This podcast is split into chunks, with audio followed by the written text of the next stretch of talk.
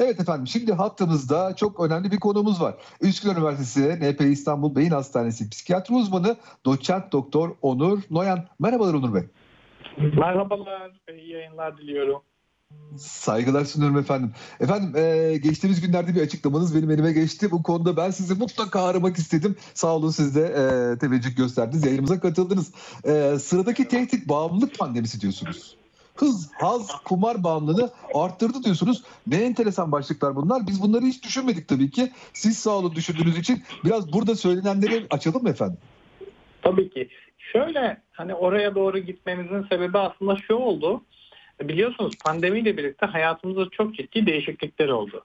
Ve bizler Evet. bu işin içinde çalışanlar olarak, hekimler olarak anlamakta zorlandık. Ne oluyor, ne bitiyor, neler olacak diye. İlk başlarda bizim bağımlılıkla ilgili e, tedavi gören hastalarımızda çok ciddi bir azalma oldu. İlk aşamasında bağımlılığın o ilk pandeminin ilk aylarında çok ciddi bir e, tedaviye erişmekte ve gelmekte eksiklikler oldu. Sonra bu süreç içerisinde evet hastalar uzak kaldı, tedavileri bıraktılar, aksattılar filan derken bir şekilde aslında altta biriken sorunlar büyümeye başladı. Pandeminin orta dönemlerine doğru artık hem pandeminin bu sosyal izolasyondan sıkılma, stresin artması, ekonomik sorunlar derken bir haz arayışı başladı. Bu haz arayışına birlikte e, bağımlılıkla ilgili süreçler de aynı hızda arttı diyebiliriz. Neden? Çünkü bağımlılık dediğimizde beynin ödül merkezinin hızlı bir şekilde uyarılması süreci var. Ve daha önceki görüşmelerde de bundan bahsetmiştim. Bağımlılık dediğimizde beynin ödül merkezinin bozulması ve bunu hızlı bir şekilde uyaracak nesnelere ya da davranışlara ulaşma isteği var. Ve kişinin o stresli yaşam döngüsünden çıkmak için çok çaba sarf etmeden, oturduğu yerden hiçbir şey yapmadan kullanacağı maddelere karşı bir e, eğilim olmaya başladı.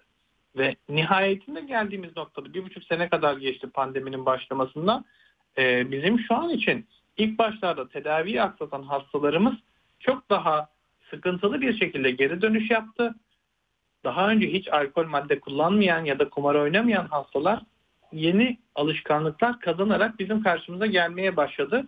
Ve bundan dolayı da gerçekten e, büyük bir sıkıntı yaşayacağımıza dair bir düşünce belirdi. E, yapılan çalışmalara baktık dünya çapında onlar da böyle. Evet alkol ve madde kullanımının pandemi sürecinde artmış olduğunu artık çok iyi biliyoruz. Hem bizim kendi klinik e, deneyimimiz hem de yapılan ulusal ve uluslararası çalışmalarda bağımlılığın çok daha fazla arttığını söylemek mümkün. Anlıyorum. Peki e, bu biraz pandeminin getirdiği e, o ruh halinden de kaçış olabilir mi efendim? Şimdi şöyle, daha önce hepimizin bir şekilde stresle baş etmek için kullandığı yöntemler vardı. Yani hepimiz yaşıyoruz. Stres hayatın içerisinde olmazsa olmaz. Stres dediğimiz evet bazen üzücü bir yaşam olayı, bazen sıkıntılı bir durum, bazen karar vermemiz gereken bir süreç. Ve bizim bu süreçleri çözebilmemiz için sakin olabilmemiz, bir şekilde dingin kalabilmemiz, birazcık daha zihnimizi uzaklaştırabilmemiz ama pandemiyle birlikte bunları gerçekleştiremez olduk. Yani neden işten çıkıp eve gidiyoruz ya da eve hiç gidem işe hiç gidemeyip evden çalışma süreçleri başladı. Yoğun stresle baş etme e, biçimlerimizi kaybettik. İşte daha önceden belki bir arkadaşla oturup sohbet ettiğimizde, bir yere gittiğimizde, oturup bir çay kahve içtiğimizde, bir spor yaptığımızda, kendi ilgi alanımızla ilgilendiğimizde bunları daha rahat bir şekilde baş ederken ya da çözerken pandemiyle birlikte eve kapanma, sosyal izolasyon, insanların korkması, hastalık kapacağım endişesiyle birlikte stresler çözülmek yerine daha da arttı geldi. Ve dediğim gibi bunları çözmenin yolu da kişinin kendi kendine bu streslerden uzaklaşmayı sağlayacak. Neredeyse Alice Harikalar Diyarı'nda gibi yani hani bir kapıdan hiç çaba sarf etmeden girip orada bambaşka bir dünyayla karşılaşmak bağımlılık. Evet. Ama Evet. Ya. geldiğimiz noktada sonuçları ne oldu peki? Evet kişiler alkolü daha fazla kullanır hale geldi. Daha fazla madde kullanır hale geldiler. Ama bu sefer bu alkol ve maddelerin olumsuz bilişsel ve işlevsel sonuçları karşımıza çıkmaya başladı.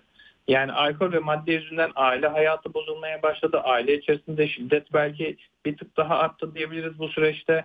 Bununla birlikte kişinin dikkati, konsantrasyonu dağılmaya başladı. İşlerine olan devamlılığı bozuldu, ilişkileri bozulmaya başladı derken aslında daha fazla ve daha farklı sorunlar gündeme gelmeye başladı. Anlıyorum. Peki e, son olarak size şunu da sorayım. Şimdi tabii ki insanlar bir türlü bir araya da gelemiyorlar. Doktora gidip gelmek de o kadar kolay değil. E, siz de telepsikiyatriden bahsediyorsunuz. Bunu da programımızda biz sık sık e, yayına almıştık bu konuyu. E, böylesi sorunların telepsikiyatriyle e, üstesinden gelinmesi mümkün müdür hocam?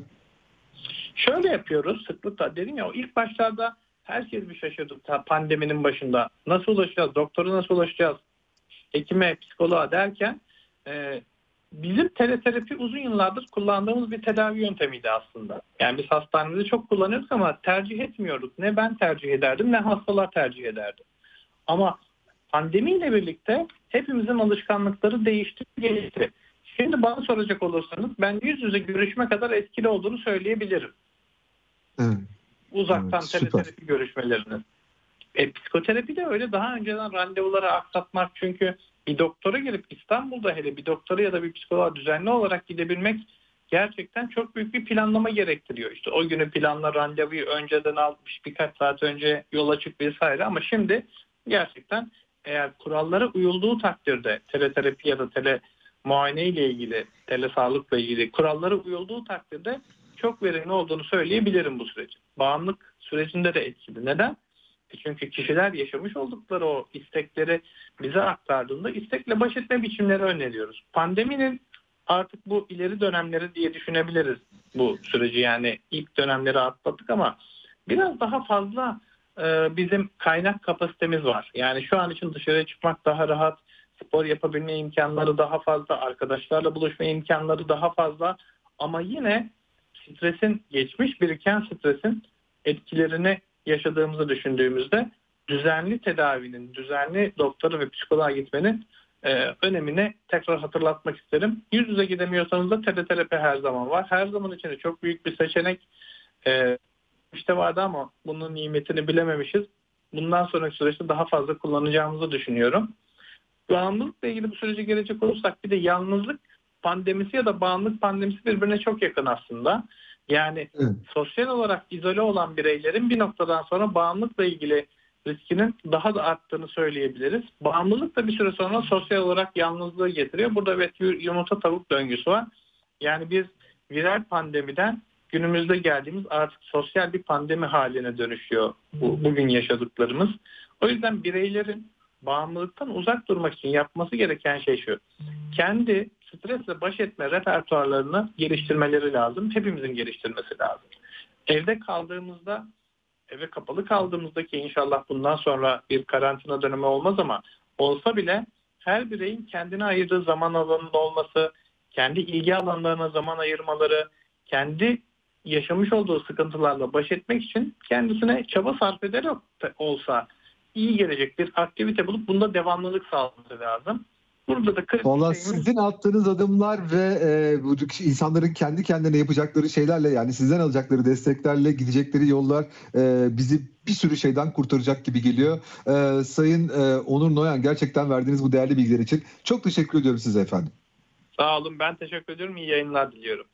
Saygılar efendim. Üsküdar Üniversitesi NP İstanbul Beyin Hastanesi psikiyatri uzmanı doçent doktor Onur Noyan'la konuştuk efendim.